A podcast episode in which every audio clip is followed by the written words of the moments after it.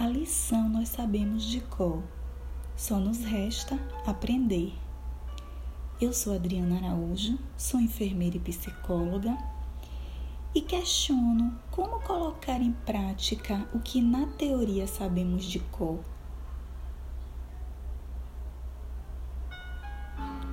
Talvez o autoconhecimento seja um dos caminhos para entendermos nossa essência e colocarmos em prática o nosso verdadeiro eu.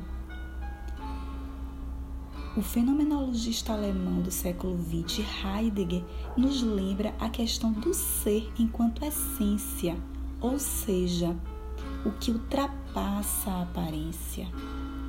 E a importância de reconhecermos nossos valores respeitar nossos limites e viver nossos afetos.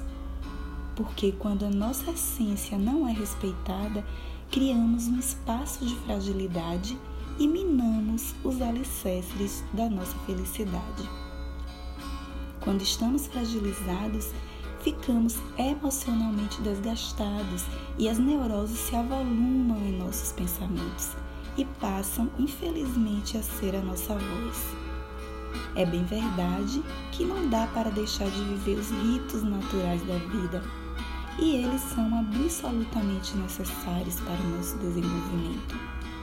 Mas dá sim para viver os ritos do dia a dia de uma forma mais leve, mais natural.